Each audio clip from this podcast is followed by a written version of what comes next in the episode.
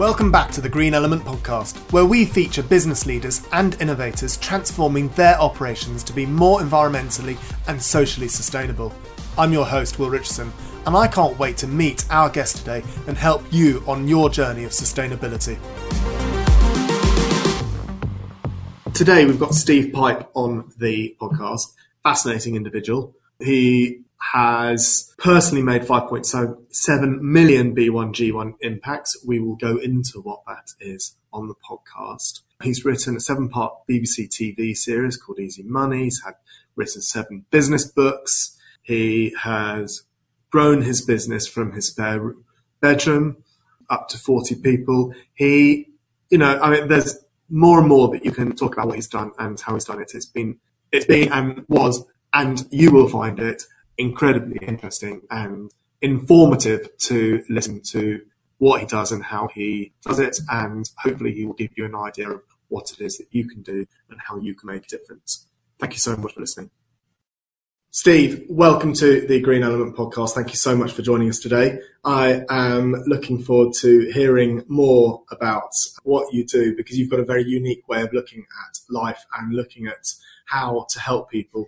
And we were talking before about how our paths have potentially not crossed, but we've got quite a lot of people in common. And it shouldn't really surprise me at all that that's the case. Um, so please do tell us a bit more about yourself and yeah, who you are. Will, thanks so much for having me. It's, it's a wonderfully small world, both of those things. It's a wonderful world and it's a small world. And actually, I think it's the small things that we can do that can add up to make a profound difference to the world. So maybe we'll pick up on those things. Yeah, I'm a 58 year old chartered accountant.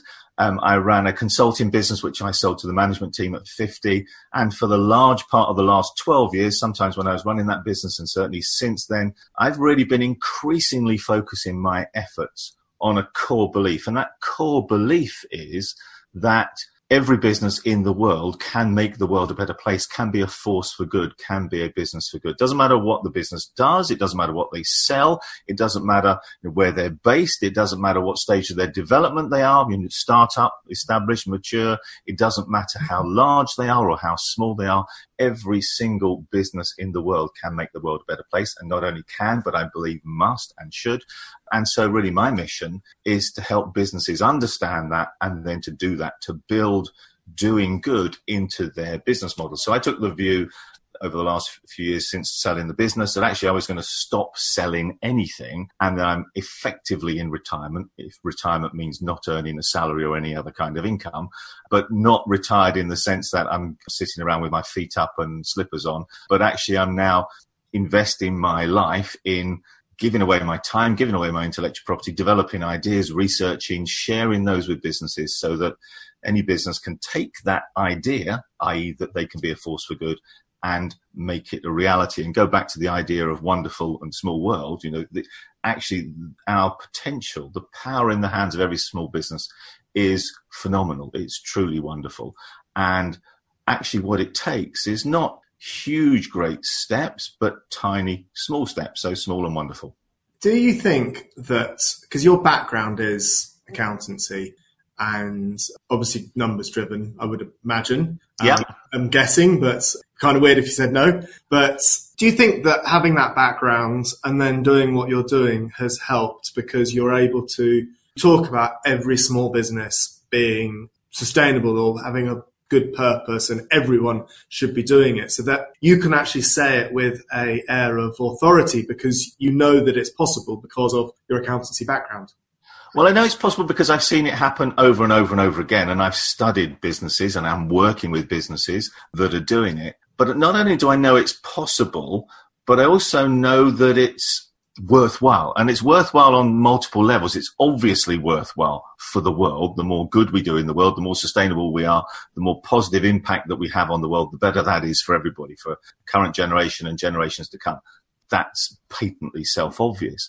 But actually, my background before being an accountant was an economist. And there's some really interesting stuff. So I've flowed through from academic, uh, I did two degrees in economics and then qualified as an accountant, worked for one of the largest accounting firms in the world, one of the largest businesses in the world. I was the, the head of finance for 150 million division of Kodak, set up my own tiny business from a, not even a spare bedroom, but a shared bedroom with our newborn daughter. We could only afford a two bedroom house. So we had one and she had the other one and I had to work in one of them.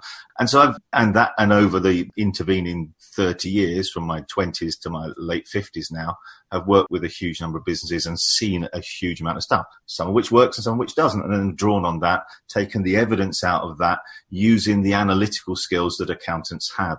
But if I go back to my time as an academic economist, my two degrees in economics, and I, I, was really good at it. In truth, I would have become a professional economist if there were any jobs for a professional economist in Wakefield. Wakefield is a small mining town, uh, a county town in West Yorkshire. You can imagine there were no, there were barely any jobs, let alone professional economist job. I could travel to Leeds and get a job as an accountant.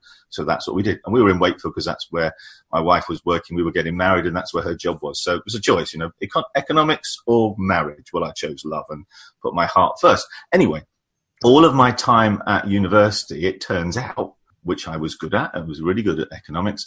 Turns out was a complete waste of time because all of economic theory, and this is going somewhere relevant, trust me, um, all of economic theory was based on an assumption that businesses, that decisions, that markets behave rationally and that markets would arrive at a optimal outcome. You know, that free market economics would arrive at an optimal outcome based on rational decision making. That was the model. Um, almost everything that economists believed and said and therefore you know, suggested as policy and so on flowed from those assumptions. Unfortunately, those assumptions were fundamentally wrong. And this has profound implications for every one of us and every business and everything we do because a whole new type of economics was born has been born in the last 20 years. It's called behavioral economics. And rather than assuming how people behave, it actually studies how people actually behave. Uh, Daniel Kahneman won the Nobel Prize for economics, and he wasn't even an economist. He was an applied psychologist, but he won the Nobel Prize because he started this field of research that said, rather than assuming what happens, let's study what actual behavior uh, people exhibit, markets exhibit, decision makers, businesses, and so on. And his book, Thinking Fast and Slow, sold millions of copies. I don't suppose many people have actually read it because it's quite heavy, but it's a great book to have on the shelf. But actually, the title of the book, I think, sums up an enormous amount of what's hugely important to us because his, this whole new set of findings, which were research driven findings, not just assumptions, boils down to the fact that as human beings, as businesses, as economies and societies, we essentially have we make decisions in one of two ways. The fast thinking, so the title of the book's Thinking Fast and Slow. Fast thinking is knee jerk reaction driven by habits, driven by biases, driven by prejudices. It's very easily influenced. It's not analytical and rational and sound. Whereas, and most of the decisions we make in life are those kind of fast thinking in, in Kahneman's language. So, you know, if we go to a bar, you'll notice that some of the most best selling bottles of beer are red. Budweiser, for example, and they're red for a reason because actually there's some research that shows that you know the red label titivates the, the saliva glands and makes you want it, so you're going to drink more beer if it's got a red label on it. Doesn't really matter if we make that kind of habit-driven decision. That's not a rational analysis of the cost benefit of that particular beer and how good it tastes and and uh, you know all the other rational factors that would lead to a decision. It's just driven by you know the color triggers a purchase impulse. Um, what and that those kind of fast thinking decisions are absolutely fine when the issues at stake are relatively unimportant. But when the issues at stake, such as the success of your business, the future of your business, or indeed the future of the world are at stake, then what we need is slow thinking. Now it's much, much rarer. Slow thinking is reasoned, it's rational, it's analytical, it draws on the facts it takes time. It's considered. It's not influenced by the color of the beer bottle, but it's influenced by, you know, the genuine underlying needs and issues and facts and data and, and, and implications. And so this new branch of economics has really got me thinking about, you know, let's start applying some slow thinking, not knee jerk reaction, um, not habit driven, not influenced by the one social media post or, you know, the, the tweet from a president or whatever, but a proper analytical approach to doing the right thing, to running our businesses in the right way, to building our businesses in the right way, right for us and right for generations to come.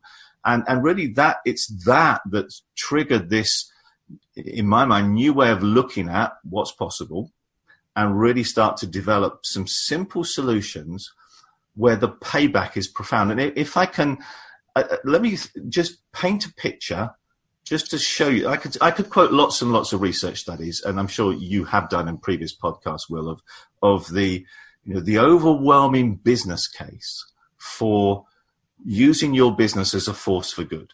Not only is that great for the world, but the the the data is overwhelming, is compelling that it's also great for your business. It will make your business more successful. It will make you more money.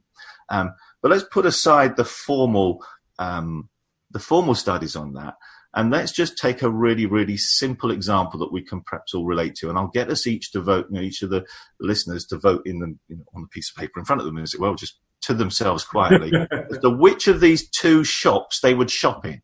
So imagine, you know, you're, you're out for the day, you're on a high street in a town somewhere, and you want a cup of coffee or a hot drink, tea, coffee, whatever hot drink you like. Um, and you're standing there, and in front of you are two seemingly identical coffee shops. There's the one on the left and the one on the right. They're equally convenient. You're right in front of both of them. They're equally as attractive. The interior furnishings and decor are, are identical. You know, pretty much. There's no, there's nothing to choose between on that basis. They serve exactly the same coffee. They've got equally nice people. They they charge exactly the same amount of money. Let's say it's two pounds for the cup of coffee Everything about them is identical. Which of these two shops are you going? Oh, there is one slight, slight difference between the coffee shop on the left and the coffee shop on the right. The only difference between them is this. The coffee shop on the left, when you go in there, you get this great cup of coffee served by great people in lovely, lovely surroundings and it costs you two pounds. You get your cup of coffee. When you go in the coffee shop on the right, as well as all of those things happening, great coffee, great people, two pounds, not only do you get your cup of coffee, but you know that a child in Africa gets access to clean water that day just because you've brought, bought that cup of coffee. And as a result of clean water being funded in that child's village, and very often the child is a young girl, then that young girl doesn't have to spend hours a day walking to a distant well and bringing often dirty water, but even if it's clean, bringing water back to the, the family in the village. And by spending hours a day, what that had previously meant was that that young girl probably couldn't get an education because there simply wasn't enough time in the day and it was too important to bring the water back. So just because you've had your cup of coffee in the coffee shop on the right, not only do you get your two pound cup of coffee, but you start to change the life of someone you'll probably never meet uh, in a profound way. So you're standing outside these two coffee shops and you have a choice of which coffee shop to go in. The coffee shop on the left or the coffee shop on the right. Now, there's my question. Which one would you go in?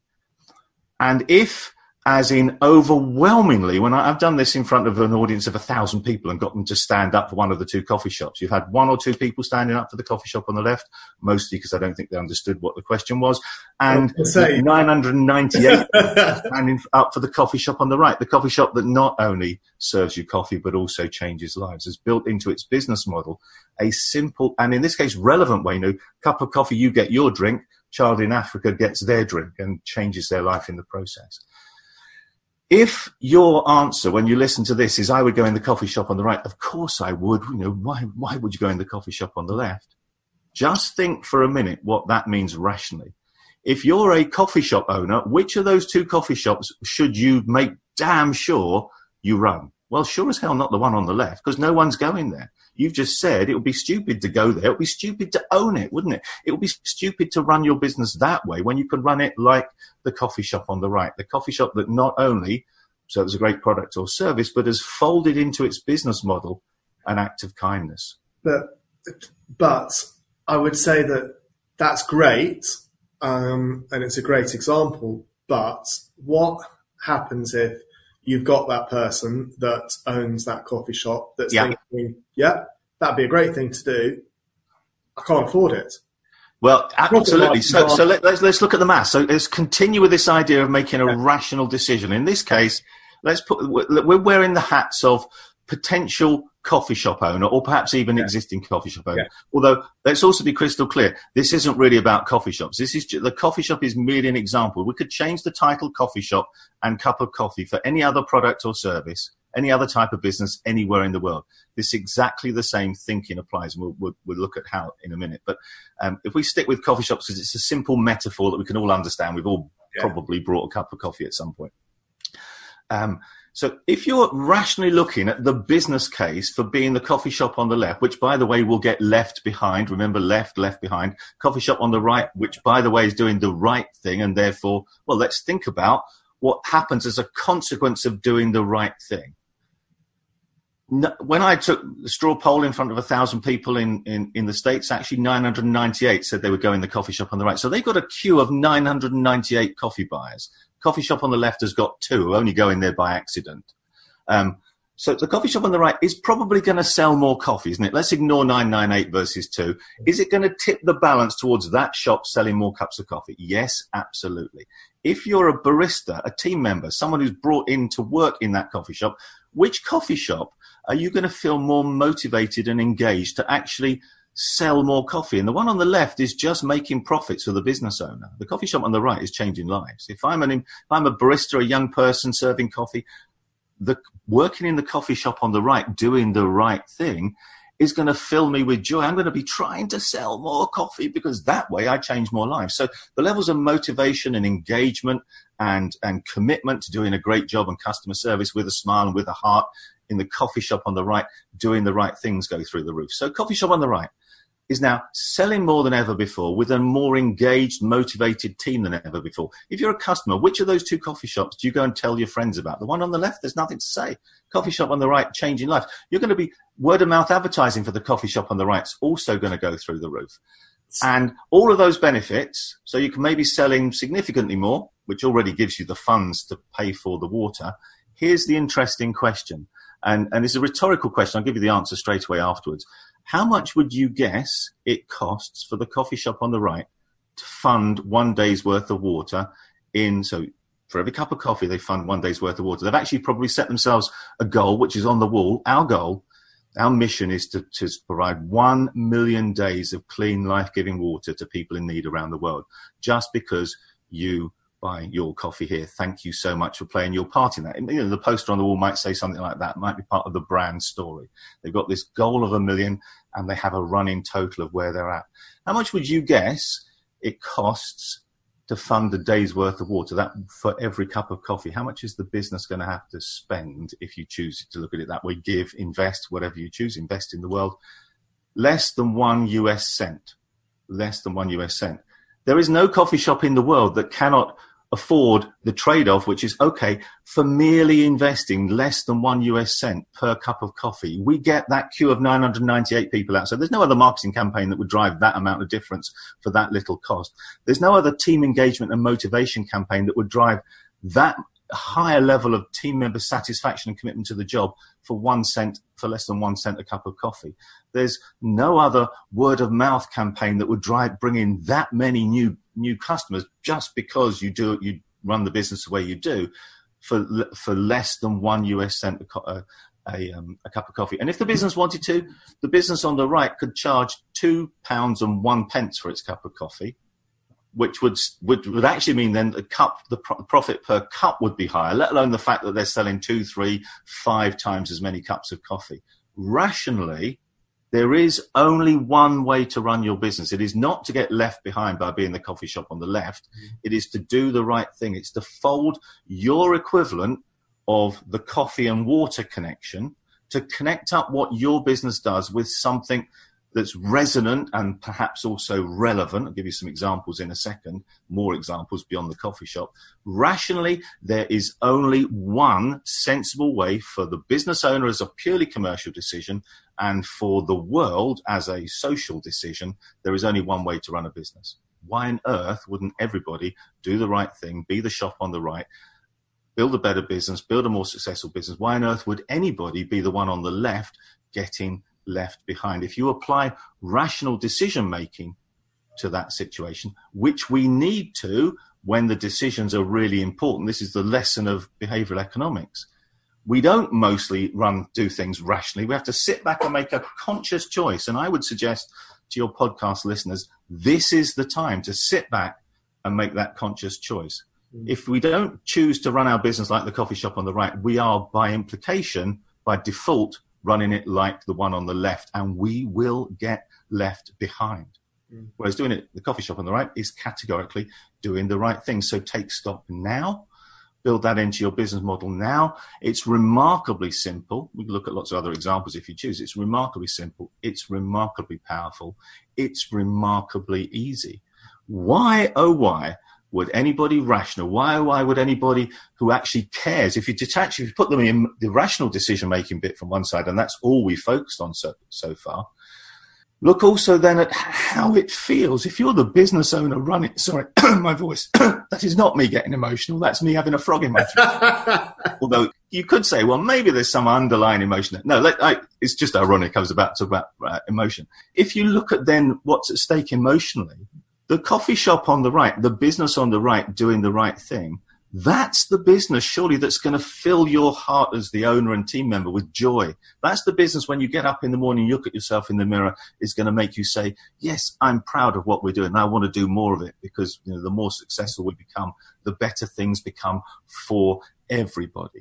That's the business that, that your children are going to look up to and say, Look what dad, look what mum, look what auntie, look what grandma and grandpa did. That's the business that's going to create a legacy that will be remembered and talked about with pride and joy, not the one on the left that got left behind. So whether it's a rational, analytical, commercial decision that, that people make, or whether it's a heart driven, values driven decision, they both point in exactly the same direction. We need to put kindness and giving at the heart of our business models. And you've um, written a book on this subject, haven't you, with Paul Dunn from B1G1? We are currently finalising the book, which will be published later in. So we're we're recording this in what is it now, February 2020. By the summer of 2020, that book will be available, and in fact, freely available. Anybody can have a copy of that book for free, so they can do exactly all of this. And the book, and it'll be digital, so there'll be no trees cut down either. And what's the premise? What's the premise of that um, book? Well, the, well, the, the core the core approach, and, and it's sort of implicit in my coffee shop example, the core approach behind all of this is to say what we as businesses should do is we should create some, we should identify triggers and impacts. And, and so again, I've got to now, I, I, I, love binary things. We have my two coffee shops, one on the left, the one on the right. It's a simple black and white choice. There's a line down the middle. Imagine now a second piece, a piece of paper. Draw a line down the middle, vertical line, top to bottom on the left hand side, write the word trigger, and on the right hand side, write the word impact. And so, what I'm what the, the, the core process here in the coffee shop example, the trigger was every time we sell a cup of coffee. That was the trigger. Every time we make a sale of our core product. The impact was, well, we give a day's worth of access to clean water. That's a when then. That's a trigger impact. Now, the nature of that trigger impact relationship is it's clearly good for the business. The business wants to sell more cups of coffee. If it sets a goal around the number of cups of coffee it sells or the amount of profit it makes. That's fairly disengaging and not very motivating for the team. I don't really care whether we make a million pounds of profit or not if I'm a barista in a coffee shop. But I would love the idea that the business I'm working for has got a goal of creating a million smiles or providing a million days of water or a million you know, a million days of help of some form or another. So if we reframe our goals in terms of the impact rather than the trigger, in terms of the difference we're going to make on the in the world. But if we've got this connection between the trigger and the impact, so the only way we provide a day's worth of water, the only day we're ever going to reach a million days worth of water is by selling a million cups of coffee. Oh, and by the way, the accountant in us knows that when we sell a million cups of coffee, the business owners, the stakeholders, the shareholders are very, very happy. So we, so with this piece of paper on the left hand side, I would suggest that what everyone listening to this does is thinks about what are the triggers that they could use in their business. And these could be one of three main things. They could be things that you want to encourage to happen more often. So you want to encourage people to buy from you more often. So selling a cup of coffee, a sale, a purchase is a natural trigger. But you probably also want to encourage people to, if you go back to the beginning of the sales cycle, to join your mailing list, to you know, put their enter their details in your online data capture form so they sign up for your newsletter, to visit your shop, or to uh, come in for a meeting with you, or to take a trial of your product or service, or to make the first purchase, or to pay an invoice on time or to give you a referral or a testimonial or a review on TripAdvisor or whatever. Each of those are things that you want to encourage to happen more often. More sales, more inquiries, more meetings, more reviews, more testimonials. They're all great for the business, aren't they? So what if we having identified a list of things we want to encourage to happen more often, we then link them on the right hand side of the page to some kind of act of kindness trigger, uh, impact rather, something like the day's worth of water when they sold a cup of coffee that um, resonates with us, that makes a makes a contribution towards the UN global goals to make the world a better place. That's a great framework for thinking about it all. So, give you some practical examples. Um, from uh, from my business. So I've sold books in the past. Historically, those have been physical books, although increasingly I'm not going to have any more physical books printed. I'll distribute them digitally. That's better for the planet. But I still have some physical books, um, and every time someone buys one of my physical books, I will plant a tree. So the trigger is sell a book. The impact is plant a tree. It cost me from forty cents. In fact, for one dollar fifty, I can plant a I can, I can fund the planting in Kenya of a grafted mango tree, which means it grows it grows quickly, but it also uh, only grows to about five or six foot, which means you can harvest the mangoes from the tree without any equipment. You can just stand there and pick them off. And over its lifetime, not only will it suck huge amounts of carbon out of the air, but it will di- it will yield thousands of bits of fruit, which will be both food for the farmer, but the surplus fruit will be income that allows the farmer to lift themselves out. So I'm helping the the environment. My books are helping the environment. So I've got a trigger there, which is sell a book, and I've got an impact, which is plant a tree. If someone comes to one of my webinars, so the trigger is attend a webinar. That's great for me because it's a chance for me to share my message with them. I want to encourage more people to come to my webinars. So the impact that I've linked that to on the right hand side of my piece of paper is um, for every person that attends a webinar during the webinar, I explain and make ha- and I fund 30 days of e-learning for a child in a rural in a rural village in India, um, because we've just had an e-learning event. That's the nature of a webinar. So there's a nice resonance between um, e- attending an e-learning event yourself and knowing that as a side, as a consequence of you attending that e-learning event, a child in rural India has had access to e-learning in their village for, for fully a month. Now, actually, the, the, a month's worth of e-learning costs 30 US cents, 24 pence. So I have 100 people on one of my webinars. My act of kindness, generosity, it's almost embarrassing to say, is $30, 24 pounds or so. Mm. Now, but the focus is not on the 24 pounds. The focus is on the fact if 100 people attend and I've funded 30 days of e-learning each, that's 3,000 days of help provided to people, in, to young children in India, just because people came to my webinar. And when you're able to tell that story, if, if my story was I've given 24 quid because you came to my webinar, that's not going to, that's not going to motivate many more people to come to my webinar or feel great about themselves. But if the story is, and it's exactly the same story, just told differently, just because you guys came to the webinar today, you can just see, because I press click in front of you, 3,000 days of help. Thanks to you on your behalf, but at my expense, have just been provided to those children. Now, what the difference that that creates in connection and engagement and you know, likely enthusiasm to come back to another webinar. Great for my business. So I've chosen. So those are some examples. There are many, many other things you can do. Just draw this line down the middle of the piece of paper. What are the things you want to encourage, and how can we connect them to acts of kindness that are in some way um, relevant? Or so the water was particularly relevant to a cup of coffee. You know, both of them are provision of drinks. The e-learning was particularly relevant to a, a, webinar event. The tree was particularly relevant to a book. They don't have to be quite as relevant. They might just reflect the passions and beliefs and priorities of the business and the people in the business. Your, you know, your business, well, I have no idea, but your business, more than anything, might care about reforestation and, and climate damage. And that might be your number one priority. And I would entirely understand why it would.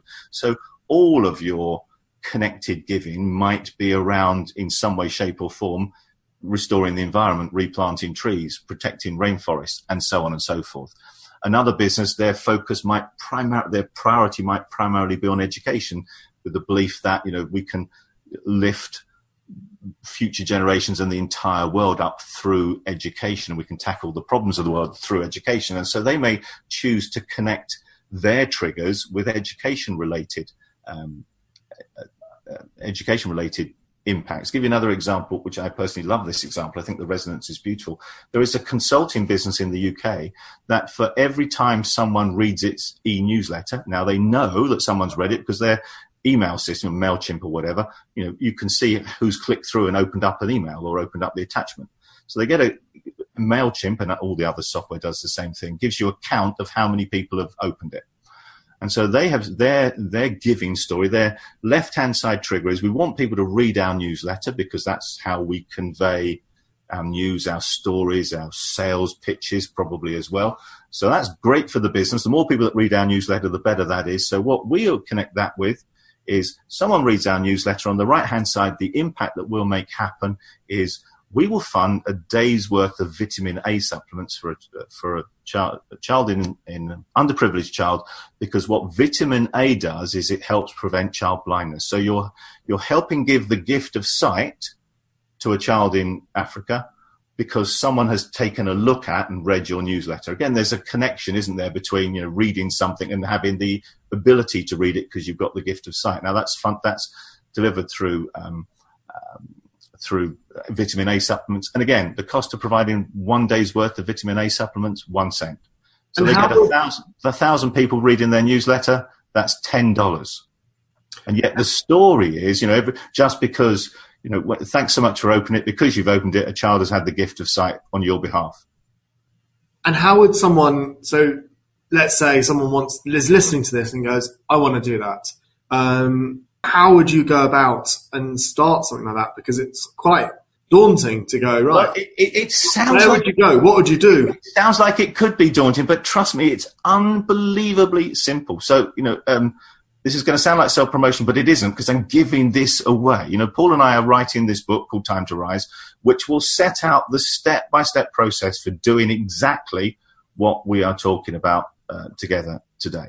Um, and so in step by step detail, but it's the shortest book I've ever written. It's a quarter of the length. So it's not a, it's a quarter of the length of my previous book. So it's, you know, it's a short practical workbook. There's no fluff. There's no padding. There's no price either. It will be on Amazon. Please, please, please do not buy it on Amazon. We will just give it to anybody who wants it completely free in digital form. So no trees cut down either. You'll then be able to use that in, in very simply, very quickly take less than an hour to read, less than three hours to master. By the end of the day, you will have everything in place to have built this into your business model. So instead of being the shop on the left, the business on the left, getting left behind, you can be the business on the right, doing the right things and getting the right results. So the book will make that remarkably simple. Um, that's not available probably until the middle of 2020. Uh, in the meantime, if anybody wants to pick my brains, I'll happily share step by step details around that. But actually, I, personally use a set of tools. There are, you see, the things that we've been talking about and the examples, you know, the, the ability to fund a day's worth of water for one cent or a day's worth of uh, vitamin A supplements for one cent or uh, a month's worth of e-learning in India for 30 cents. And, and I could have quoted many, many, many other wonderful, wonderful things that you could link to, you know, feeding the homeless, putting roof over people's head, planting trees, uh, providing uh, rabies vaccinations for dogs, you know, supporting koala bears who've been damaged in the Australian bushfires.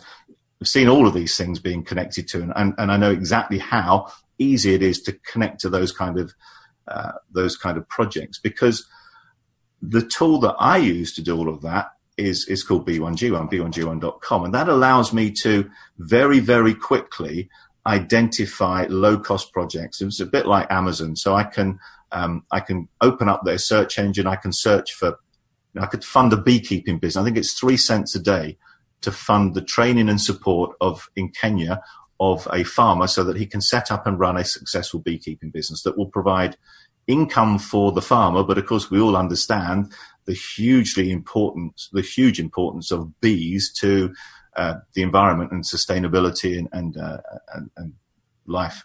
Um, so there's multiple benefits that flow from that. that. I think that project is three cents a day. So for example, if I typed in B into the Amazon style search engine, it would show me that project and it would allow me to fund one day's worth, 10 days worth, however many days I chose at three cents a time. If I wanted to uh, type, if I wanted to support the vitamin A supplement project, I would just type in child blindness or vitamin A or, or seeing, and it would, it would show me projects. So over, what B1G1 is, is, is a, is a, a search engine for incredibly carefully vetted projects that I can then fund. And what I think is genius about it is that I know that if I'm going to fund, let's say my example before my 30, 100 people come to one of my webinars and I choose to fund 30 days of e-learning for 100 children in India. That's a $30 cost. I go and I find that on, on the uh, Amazon style search engine.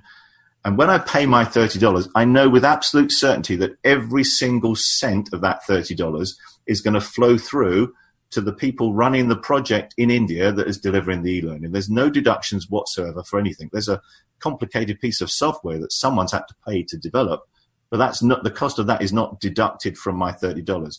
There are bank charges which the credit card company is inevitably going to charge, but they're not deducted from my $30 either. I have this complete transparency. I know that my $30 is going to flow through to deliver my 3,000 days worth of e-learning. There's a real direct transparency that I, as an accountant, love. Whereas if I give $30 to almost any other charity, and I've absolutely no problem in giving to other charities, but the model is very different. The transparency is just there. If someone, you know, catches me on the street and asks me to put in their collection tin, and I put $30 in there or 30 quid, um, I have absolutely no idea what that's going to result in, what the impact that's going to create. I'm not buying an impact. I'm not funding an impact. I'm just putting money in a pot which at some point some other money will be taken out of to pay for the person rattling the tin and the, the marketing costs and the websites and the legal costs and whatever, whatever, whatever. And some of that money will at some point in the future flow through to some project which I don't know what it is and I don't know how much it is.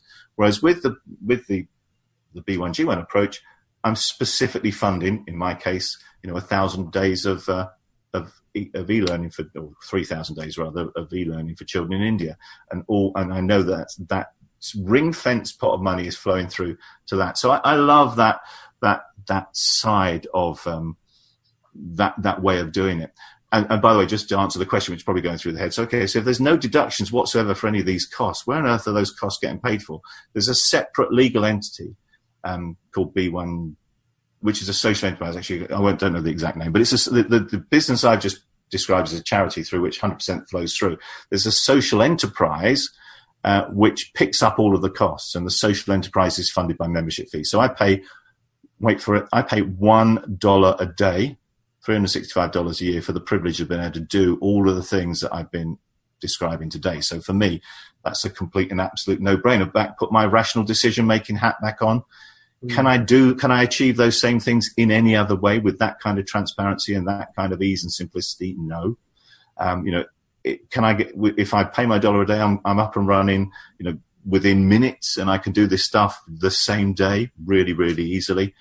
Um, and the other thing that I think is really, really important, and again, my dollar a day is the is the best way I know of doing this. It's not only to do great stuff, and yes, of course, we're all aspiring. Certainly, everybody listening to the podcast is aspiring to do great stuff and wants to avoid the business on the left trap, and I'm sure now wants to be the business on the right doing the right things. But um, yes, we need to do the we do need to do the right thing, but we also need a way of explaining it, telling the story, so it doesn't come across as an arrogant, self-serving, greenwashing kind of thing. So it comes across with integrity and honesty and believability, so that it inspires others right? And, and, that see, some people say, well, you should be doing this kind of stuff, yes, but you shouldn't be talking about it because that's, you know, the, purpose of charity is to do it even when no one's watching. Yes, I agree, but to me, the point is when businesses like yours and mine and everybody listen to this do these kind of things and are visibly doing these kind of things, then what that is going to do is going to inspire a movement. That's going to create a wave of change. If we did it in secret, that movement is never going to kick off. We need to get stuff happening quickly. And my point of view is that whilst it's fine being an activist and standing on a bridge blocking traffic, if that's what you want to do, actually what's even more important is to be an actionist, is to actually do things yourself to influence and change the things that you can influence and change. But in the process, to do it in a way that inspires others to do things because that's the way we get this expl- this wave of kindness flowing over the world, making everything better for everybody. And so rather than feeling that telling the story of what you're doing is in some way inappropriate, I think we should embrace that as the way that we make things better, faster, more dramatically you know, for everyone. And so if we if we do embrace that, then we've got to find the right words, the right way of telling that story so that it does inspire and it is believed, it is noticed. And I think there are two I'm an accountant, so you would expect me to say that we need to be reporting as businesses, not just on our profit and loss, which we have to file with HMRC and Companies House if we're a company. Yeah, those things are important, but crikey, the stuff we've been talking about today is way, way more important than any of that. So if it's important enough for us to go public with our financial data, how much more important is it for us to go public with our impact data? I believe that every business in the world should have a, an impact scorecard publicly visible in a high in a high vis position, in fact, on their website, and you can see mine on my website, stevepipe.com, that quantifies the impact your business is having on the world. Quantifies the positive impact your business is having on the world. Now, my favorite way of doing that, and lots of different ways you could, but my favorite way is to quantify that against each of the 17 UN global goals, because there's a you know, genuinely recognized and understood framework there for breaking down the challenges the world faces into those 17 key priority areas. And so being able to report what you're doing against those uh, 17 goals, I think is a hugely important component of telling the story honestly, accurately, believably, with integrity. Um, because it's one thing to say, oh, yes, we're doing great stuff for the world. But actually, and I'm always a bit skeptical, and I don't know about you, Will, but if someone says to me a few days before Christmas, oh, I haven't sent Christmas cards this year because what I've done is donated to charity, I actually think the subtext is often, well, I forgot to send you a card. And now I'll probably also forget to donate to charity. But in the meantime, I've sent you a message saying that I've done it already, but it isn't actually true. Um, so I have a little bit of skepticism sometimes about the claims people make about the things they're doing which is why, as an accountant, I want businesses, I, I, believe that businesses should break through that skepticism by showing the independent data. Yeah. And again, B1G1 allows me, because when I make my giving, my, I connect the, my triggers with the impacts I want to create. If I, if I provide my days of water and plant my trees and, and, you know, vitamins and e-learning, if I do that through the B1G1 giving engine, not only does it make that really easy and quick at the push of a few buttons for me, but it tracks the impact, the number of trees I've planted, the number of days of help I provided, and so on. It tracks those and reports them back to me in a way that I can put in real time data on my website, on my impact scorecard. You'll see at stevepipe.com, there's a tab called Impact. Um, it allows me to present that data in real time to the world. It allows anybody listening to this to present that data in real time to the world. So you do great stuff and then you tell a story of what you're doing in a believable and credible way. And you, you make the world better in two ways. You make the world better directly because you're doing great stuff, and you make the better the world better indirectly because you you start a movement, you inspire a movement, you inspire your customers and friends and family and supply uh, uh, others in your supply chain to come on board and play their part too. And when we all play our part, everything gets better for everyone. Brilliant, brilliant. Um, this it's been fascinating listening to you, and I think um, really, really useful for people to understand how. I mean, you've really set it out to be really easy. Yeah, it, it, it really is to be able to help. Um, I guess on a fi- on final note, I mean, is there one thing you want people to do on the back of this podcast uh, well, well, yeah. I mean, I, I, think the simplest way when, when, when the book's available, just ask me for the book because I'll give it to you for free, and then it'll set out the process step by step. Um, but before then, B1G1 itself um, has this wonderful thing. It'll create a giving plan. It will. It, you tell it a little bit about your business, and it will come back to you with a tailored set of suggestions for how you can take the sort of ideas that I'm talking about today and fold them into your business and your business model. Um, so that's a great way of getting this this free of charge tailored report to begin to see what else is possible in your business. So uh, if if I'll give if I'll give you the, the link to go in the show we'll notes. put all the links. We'll put all the links on the show Yeah, notes. and they'll probably be underneath or somewhere near near this recording, won't they? Um, and also from my website with stevepipe.com, when the when my when the book I've been describing is published later this year, it will be available for free download there. Um, but for the time being, there are lots of other uh, free freely downloadable resources, uh, including my email address. If anybody wants to to pick my brains directly on a one to one basis, talk this through on a one to one basis, be absolutely delighted to do that. And as I said at the outset, Will, I don't charge anybody anything for my time or for anything else. So all of that will be my gift to your listeners, our gift to humanity. Brilliant. Thank you very much, Steve. Thank you. Um, thank you so much for today. It's been really interesting listening to you and understanding more about what you're about. Um, a very unique individual, I would say, um, with your outlook on life. And it's really, really refreshing, really lovely to um, hear more and understand more about you. So thank you so much for everything you do. And thank you for being on the podcast. Thank you so much for having me, Will, and everything that you do too. Thank you so much for listening to the end of this episode of the Green Element Podcast. Do take a moment and share this with your friends and colleagues and rate and review the podcast wherever you get your podcasts. I'd love to know what has been your biggest takeaway from this conversation. What are you going to do differently? Please share your thoughts across social media and tag us so we can see them too at GE underscore podcast. For links and show notes for this episode, visit our website greenelement.co.uk forward slash podcast. Thank you again.